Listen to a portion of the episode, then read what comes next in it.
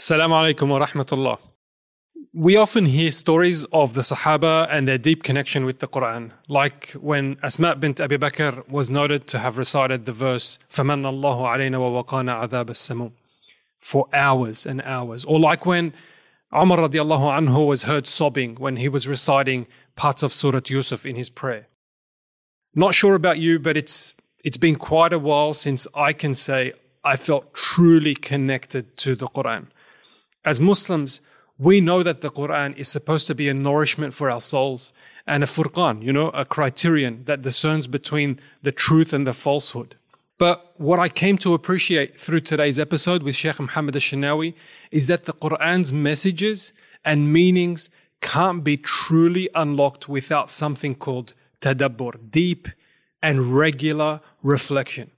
Today, we explore the barriers preventing us from building meaningful and transformative relationships with the Quran and the steps that we can take to finally feel like we're connecting with Allah subhanahu wa ta'ala's final message. Welcome to Double Take, a podcast by Yaqeen Institute about the questions and ideas around Islam and Muslims that give us pause.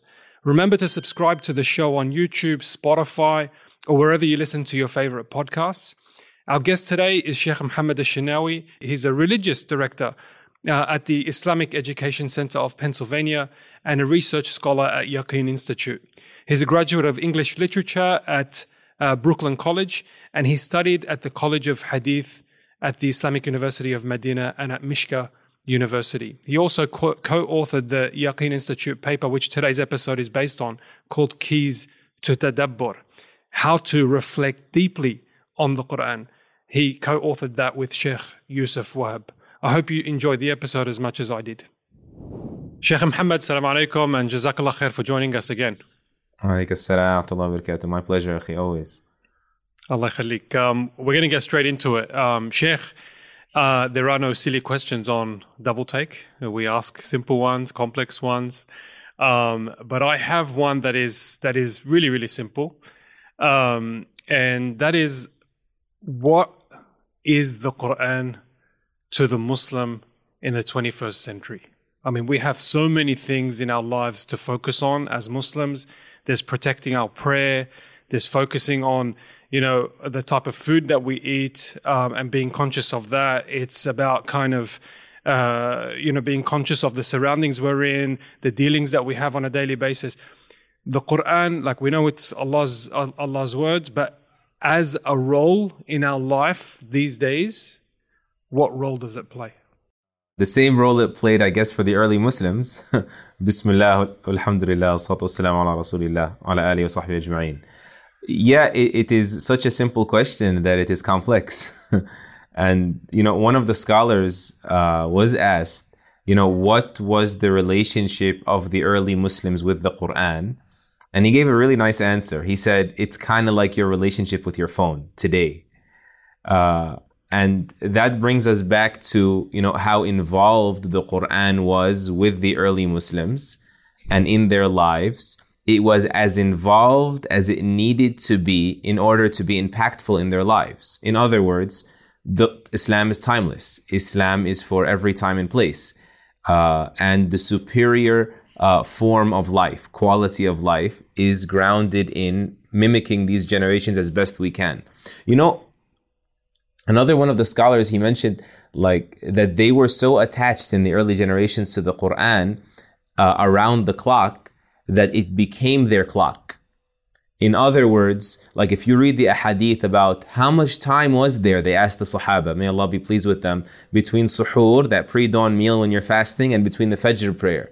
They would say about 50 ayat, 50 verses. That was like, it was their metric even. You know, in another hadith, they, they asked about what is the ideal length of the witr prayer, that one rak'ah in the end that the Prophet ﷺ used to end his night vigils or night prayers with. And they would say it was like the length of Surah Al-Inshiqaq. And so notice how close they were to the Quran that they would measure things by the Quran. You know, you think of all these different hadith saying the Prophet ﷺ would not sleep without reciting a sajda or al-mulk or, or al-isra uh, or a Zumar. And we also need to contextualize. This doesn't mean he did all of those every single night. But generally speaking, if you were to sit back and just calculate the amount of Quran they read in Salah and the amount of Quran they read, you know, in their in betweens during the day, and then the amount of Quran they did in their night prayers, this is hours of Quran. It really is. I mean, the Prophet ﷺ would put his head in the lap of Aisha radiallahu anha and recite Quran when hadith mentions. And he would get up and pray for a third of the night. That's all Quran, the, the other hadith mention. And so that is how involved it was in their day to day.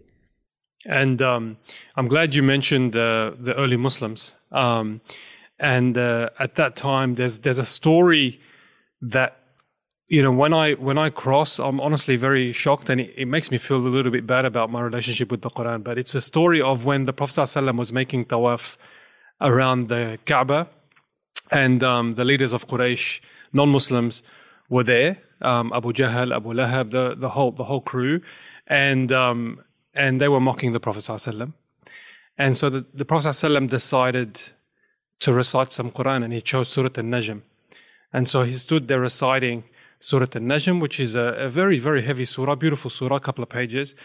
And he gets to the end of the surah where Allah subhanahu wa ta'ala says, فَاسْجُدُوا لِلَّهِ وَعْبُدُوا Like prostrate to Allah and worship Him. And of course, the Prophet ﷺ, with the sajda in the Quran, he, he makes sujood. And the Muslims made sujood. But what was shocking was that the likes of Abu Jahl and Abu Lahab also made sujood. And when the Prophet ﷺ got up and looked and saw that the non-Muslims were making sujood, he said, "Amantum billah." Like, did you? Are you actually Muslims now? Like, what? You know, and and they were overtaken by the verses, and they and Abu Lahab tried to make, uh, or, or, Abu Jahl, I think it was, who who tried to make an excuse for his his sujood, saying, "No, no, we're not. We're, we don't believe in Allah, but we heard." Our forefathers being mentioned in those verses, so we made sujood. So he was flustered. But the fact that people who don't believe in the Quran and Allah's word at that time felt the need to prostrate and were, were in awe of the verses, I look at that and I say, okay, honestly, when was the last time I, oh my God, man, when was I last connected? So what am I missing? Yeah, so I actually had the same dilemma with this incident in Sahih al-Bukhari uh, that Ibn Abbas anh, mentioned that the Prophet ﷺ made sujood at the end of Surah Al-Najm and the Muslims and the pagans and the humans and the jinn, everybody present made sujood. Uh, it's very deflating for, you know, for uh, a person to read that at face value. But I, I want to say two things. First of all, don't be too hard on yourself because I think it's a little bit different when the Prophet ﷺ is the one reciting right? That's part of the impact of the recitation. What comes from the heart and what kind of heart will reach the hearts and how it will reach the hearts. It's it's different. Uh, it is not purely just you know I have to reach the level of mastery of Arabic that the pagan Arabs had. No, no, no, not like that. Uh, there has to be a degree of exceptionalism here for the Prophet ﷺ. But there are also there's also the fact that they were paying attention, we can come back to that and also the fact that they understood. We can come back to that. And there was also the fact that they realized, and there are different avenues to realize, not just the Arabic, realize the weight, you know, like you said, they're heavy verses, the weight of that reality. You know, when Malik ibn Dinar, rahimahullah, uh, would uh, have his students recite to him, and they would finish reciting, he would call their attention to this. He would say, "Isma'u ila ma yaqulu sadiq min fawqi arshih." Listen carefully to what the most truthful has just said from above his throne to help them realize the reality of what they just heard. You know, Ibn Abbas radiallahu anhuma also, he, he would tell the people, you know, the, the generations after the Sahaba, his students, had Allah not facilitated the repetition of His words on the tongues of the creatures, the human beings, no body of the creation would have been able to repeat the words of the creator. In other words, realize this is a gift. This is not an accomplishment. The, that realization, that glorification of Allah's word upon realizing it is what adds to the effect. Like think about it. If an animal were to speak in human tongue, we would all be blown away because animals don't speak human, right? But animal and human are not that different comparing creation to creator right? These are all creations. So imagine a creation. This is not supposed to be able to repeat the words of the creator. So once you actually give this its due regard, you realize it. And sometimes Allah may keep it from the believer. Uh, so that he earns it. Or maybe Allah subhanahu wa ta'ala, you know, knows What, what do you mean if- by that? so at times Allah pulls from us or keeps from us the sweetness of faith because easy come, easy go. He knows that if we got it easy, we would take it for granted. And that, that was exactly the downfall of shaitan. So he wants you to keep pursuing. He wants you to finish strong. So to realize its weight and to chase knowing that weight is there, knowing that, you know, the mercy of Allah does not rush to anyone. As Al-Imam Alayth ibn Sa'ad rahimahullah said, the way it rushes to someone listening to the Quran uh, or you know, to know that to the degree of your commitment and dedication, there is an endless opportunity for happiness and peace and tranquility there. They asked another Imam, how much Quran should we read? He said, it depends on how much happiness you pursue in life, right? It's really up to you. But realizing that is a big part of it. Um, you mentioned in your article um, that you authored with uh, Sheikh uh, Yusuf Wahab um, about the, the concept of tadabbur, that the, the purpose of the Quran in our lives is for us to actually have that deep contemplation Yeah. um, uh, of the verses. And um, do you mind just talking to that? Because, like, I recite Quran, I listen to it often and whatnot, but um, to what end? Like, what is the purpose? And, and I think you suggest that the purpose is that tadabbur. Do you mind explaining what that yeah, means? the, the, the Quran uh, suggests that very clearly, actually, more than suggests it. Uh, it clarifies the Quran is blessed and those who read it are blessed and it has the potential for endless, you know, good in our life, but contingent upon us engaging with the Quran through tadabbur or in the form of tadabbur. Tadabbur means to deeply ponder over its meanings. And so all of you know the 10 good deeds per letter and the virtue of one rank in Jannah for every verse you memorize and all of this and reading it mm. melodiously and mm. all of that is there. I'm not saying it is irrelevant or like it is there, but the grand prize, the transformative power of the Quran lies in tadabbur. Tadabbur comes from the word dubur. Dubur means the back end of something. And so tadabbur means to uh, come to terms with, to arrive at what is behind these words, right? The reality, the impactful uh, potency of these words. In all honesty, Sheikh, I know you said don't be too hard on myself, and maybe this is because Allah's trying to, you know, make my path a little bit harder. So I, I strive a bit harder, but I I listen to the Quran often. Um, I learned how to read when I was about 21, 22. Um, and then I learned uh, tajweed and I started teaching a bit. I memorized uh, a little bit. And uh, I can't say I, I haven't tried. Like I'm trying. And every single day I'm trying. But reading your article, listening to you, hearing about the Sahaba, um, I can't say, like, I can't even remember the last time I truly connected with the Quran. I, I don't know what's missing. And that's an honest, honest question. Like, what am I missing? What are the barriers stopping me for someone who's actually listening, reading, memorizing? What are the barriers? What am I doing wrong? So I, I'm not saying that it has to take this long, but what we want to say first and foremost is, so what if it takes this long? Our, you know, our goal is to find Allah's pleasure at the end of our journey, and that is by us trying our best, not by arriving. That is from Allah's mercy. We don't want it any other way. Um, and you may have read that some of the early Muslims said that I, I prayed Qiyamul Layl, night prayers, meaning I lingered on the Quran in the depths of the night for 20 years and then enjoyed them for another 20, you know? Or f- forget that, let's contrast it. I went to school for 12 years and then four in college, and then some uh, others will say more and more and more to what? To earn a paycheck uh, and buy a house with, you know, with, with greenery underneath which rivers flow. right? A swimming pool or something. That's what we did. Uh, and so uh, committing ourselves for 10 and 20 and 30 and 100 years to Allah Azza wa Jal's book uh, is not a sacrifice. It is a trade-off and an awesome trade-off. Uh, Allah from His generosity calls it trade, whereas in reality He's being so generous with us, subhanahu wa ta'ala. How do I know I'm getting the paycheck? Like, how do I how do I know? Like, I'm giving, I'm studying, but I, like, what am I taking from the Quran? Because I've I've memorized, I've learned, I've whatever. What am I taking from it? Yeah, you may I'm- not.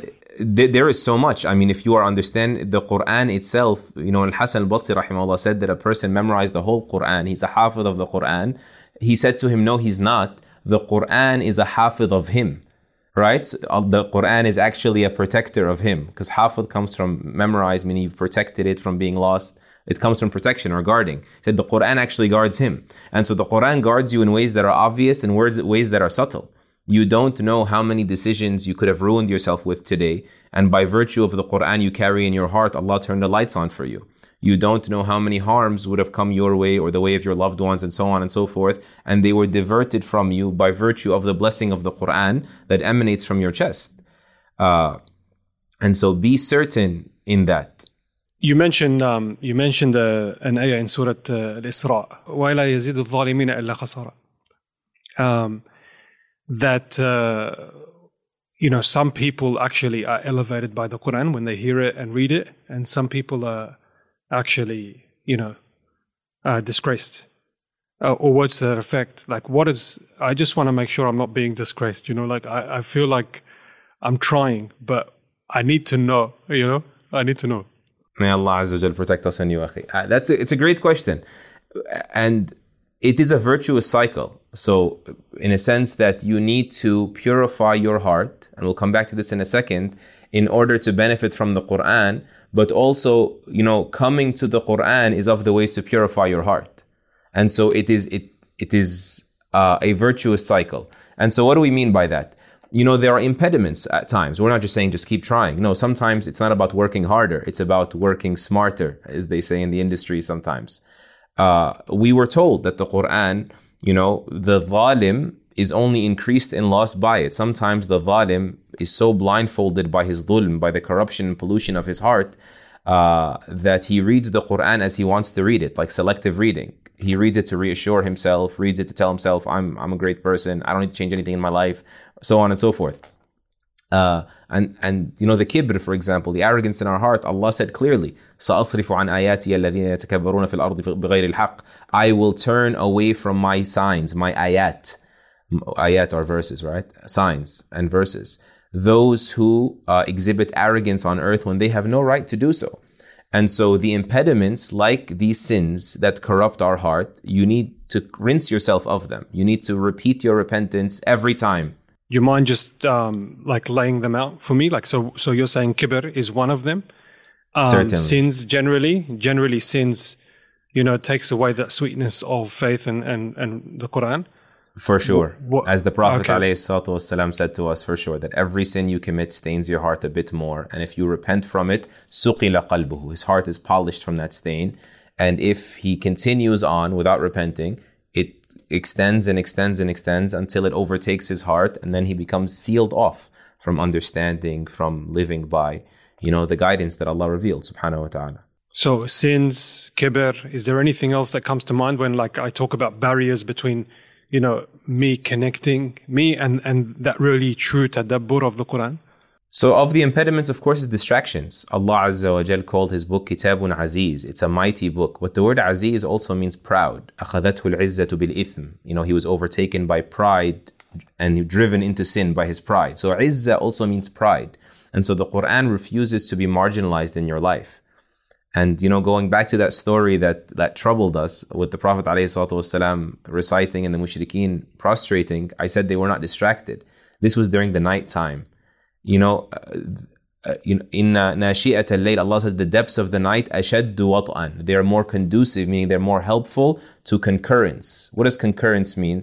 That what you're saying with your tongue matches with what your heart is processing or uh, you know reflecting on or engaging with concurrence of the heart and tongue and so that's a part of it as well but that again does not mean that if you start slipping you start getting absent minded this is something you work towards right you work towards trying to isolate yourself from anything but the spirit of the quran as you're reading it ibn ata and i, always love to share this with with people you know he said that you being absent from remembering allah The Quran is the greatest reminder, the greatest form of remembering Allah, greatest dhikr. He said, You being absent minded as you remember Allah is not as bad, it's still better than being absent minded from remembering Allah altogether.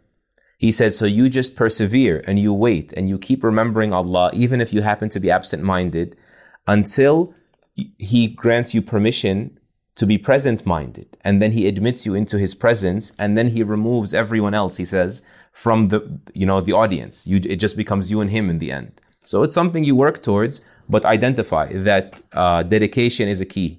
Oh, I was actually in a in a lesson once, and um, one of the students asked the sheikh about, uh, look, I I can't really, f- I don't have much sincerity when it comes to a certain act. Uh, it was actually tahajjud, right? And um, and so I, I don't feel it. I can't really, uh, you know, what what's the point if I'm not really getting the fruits of it? And and the sheikh was saying, just do it anyway, and work on your intentions as you as you go along.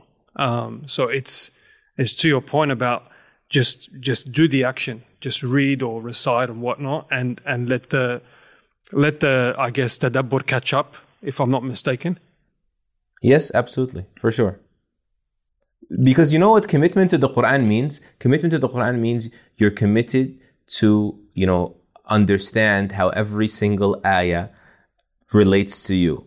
But who can do that? Who has those mental blocks built up? And this is extremely hard right? And so we're going to die trying and inshallah earn Allah's pleasure by our attempts, not our our mileage.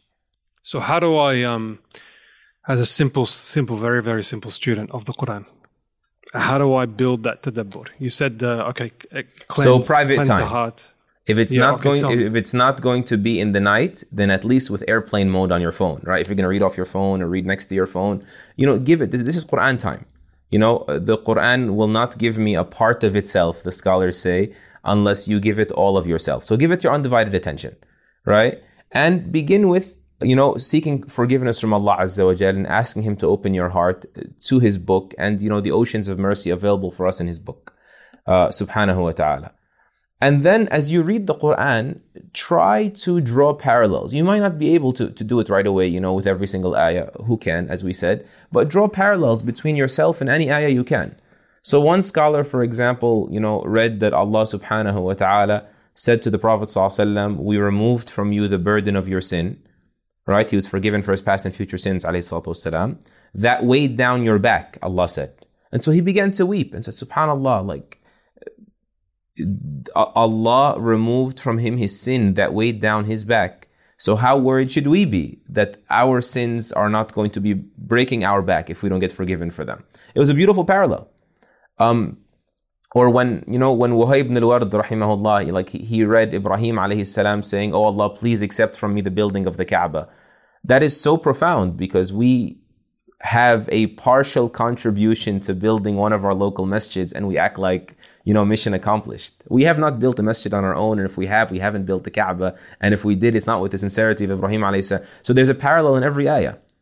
In fact, you know, one of the most beautiful parallels uh, that come to mind, I think it's in the paper, when Yahya ibn Mu'adh, uh, rahimahullah, uh, read the ayat when Allah is speaking to uh, Musa and Harun, salam, saying, Go say to Pharaoh a gentle word so that you don't trigger his defensiveness, basically. So that maybe he'll reflect, maybe he'll consider uh, while he still has a chance. Yahya ibn Mu'adh says, Ya Allah, how kind you are, like how gentle you are. This is your instructions and your gentleness. Go say a kind, a soft word, right? To someone who says, I am your Lord, the Most High. That's what Fir'aun said. He said, So how about us? Like, how do you plan to treat us when we say in every sujood, Subhana Rabbi al A'la, glorified is my Lord, the Most High, right? Look, he's even drawing a parallel with what is being said to Fir'aun. And we are, inshallah, the farthest of people from Fir'aun. We've never claimed, you know, uh, to be deities or be, to be gods. So try to draw parallels as best you can. And the last thing I'll say is engage with the ayat. You know, repeat them as the Prophet ﷺ did, as like you're knocking on the door of the ayah over and over and over again until it opens up for you. And uh, make dua at the ayat. When Allah says, and say, My Lord, increase me in knowledge, stop, like Ibn Mas'ud stopped, radiallahu an, stop and say, Oh Allah, increase me in knowledge and understanding and piety, and so on and so forth. The Prophet ﷺ would not pass by an ayah in his qiyam of hope, like of Jannah and reward, except that he would ask Allah from his bounty, nor an ayah that cautioned or frightened, except that he would stop and ask Allah to grant him refuge. Engaging with the Quran is part of uh, what will heighten the experience, inshallah Azza wa.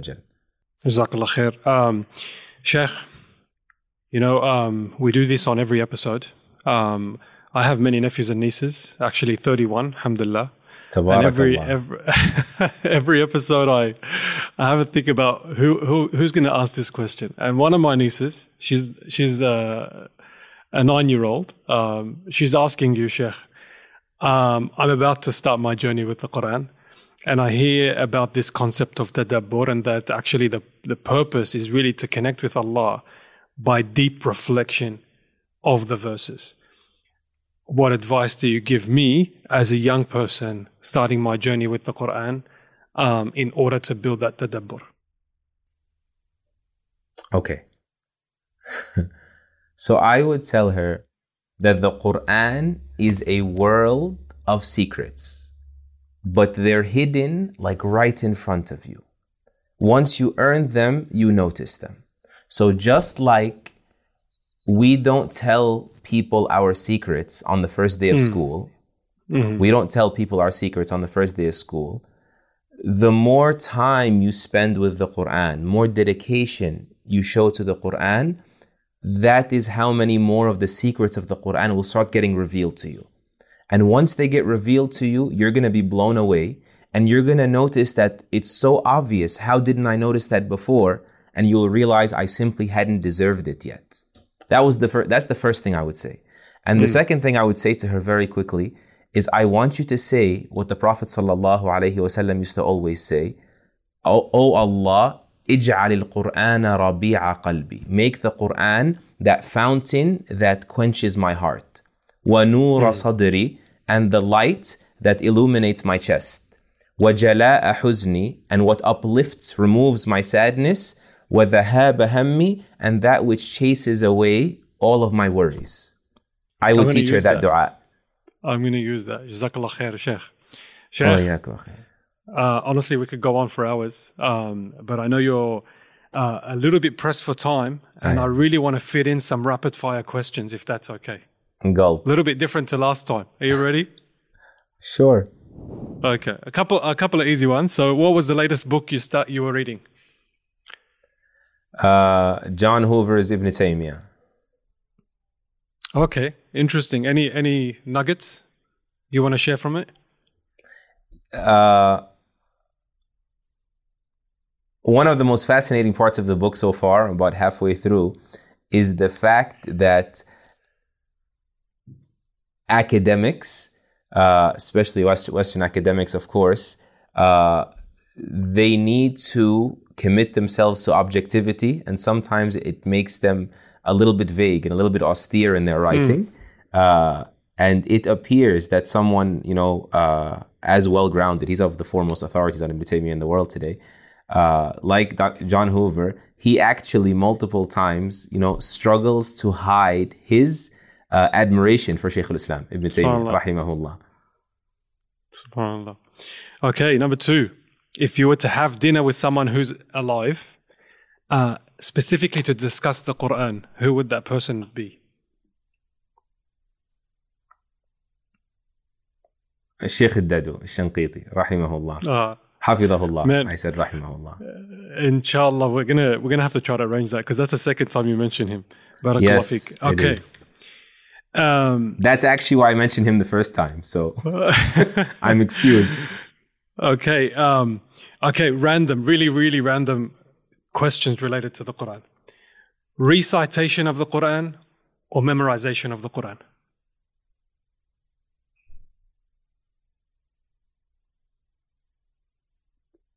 It is, there's too many variables here. And I've spoken to some of you about this before. Uh, recite as much as you can uh, until you find room uh, to memorize new. So recite what you can out of the Mus'haf and from what you already memorize, and because keeping what you have takes precedence over uh, gaining what you don't. But ideally, you will make room for both uh, a little bit at a time. Okay, Surah Ash-Shura or Surah Maryam? I have to say Surah Maryam because I'm the religious director at the Jesus Son of Mary Mosque in Allentown, Pennsylvania. okay, I um, you know there's a new machine that prints on walls. It's a it's a wall printer, so you can design anything. Um, it's huge. It's like the size of uh, probably the bookshelf behind you, and you bring it to your house, and it prints something on the wall. So I get it for you, you know, your housewarming party, and um, you can choose any verse in the Quran to print on your wall. What verse is that? Respond to Allah and His Messenger when He invites you to that which gives you life. In Surah, Arabic? استجيبوا لله وللرسول إذا دعاكم لما يحييكم. Why? Because the verse continues on to say, and know that Allah intervenes between a person and his heart. And so many people wonder about the whole agency question, and I get it a lot, and we all wonder about it. Like, you know, do I have control over my heart or not? Allah gives you an invitation to invite His aid and support and guidance into your life. And if you decline the invitation, then the same way we may will be severed from this world, we could be severed from our hearts as well. And so He begins and He initiates, uh, you know, to save us and grant us grace and grant us guidance, and know at the end of the day that. Uh, if we are turning away from him, that could already be a sign that he has turned away from us. And so, may we be grateful for the opportunity. Jazakallah khair. Ameen. Um, I'm going to mention a few surahs, and I want to know what first comes to mind in terms of your feeling. Like, what what feeling does it evoke? Surah Al-Rahman. Rahmah, Okay, mercy. thanks. I guess that one right. Uh, Surah Al-Isra. Prophecy, Surah Al-Dukhan.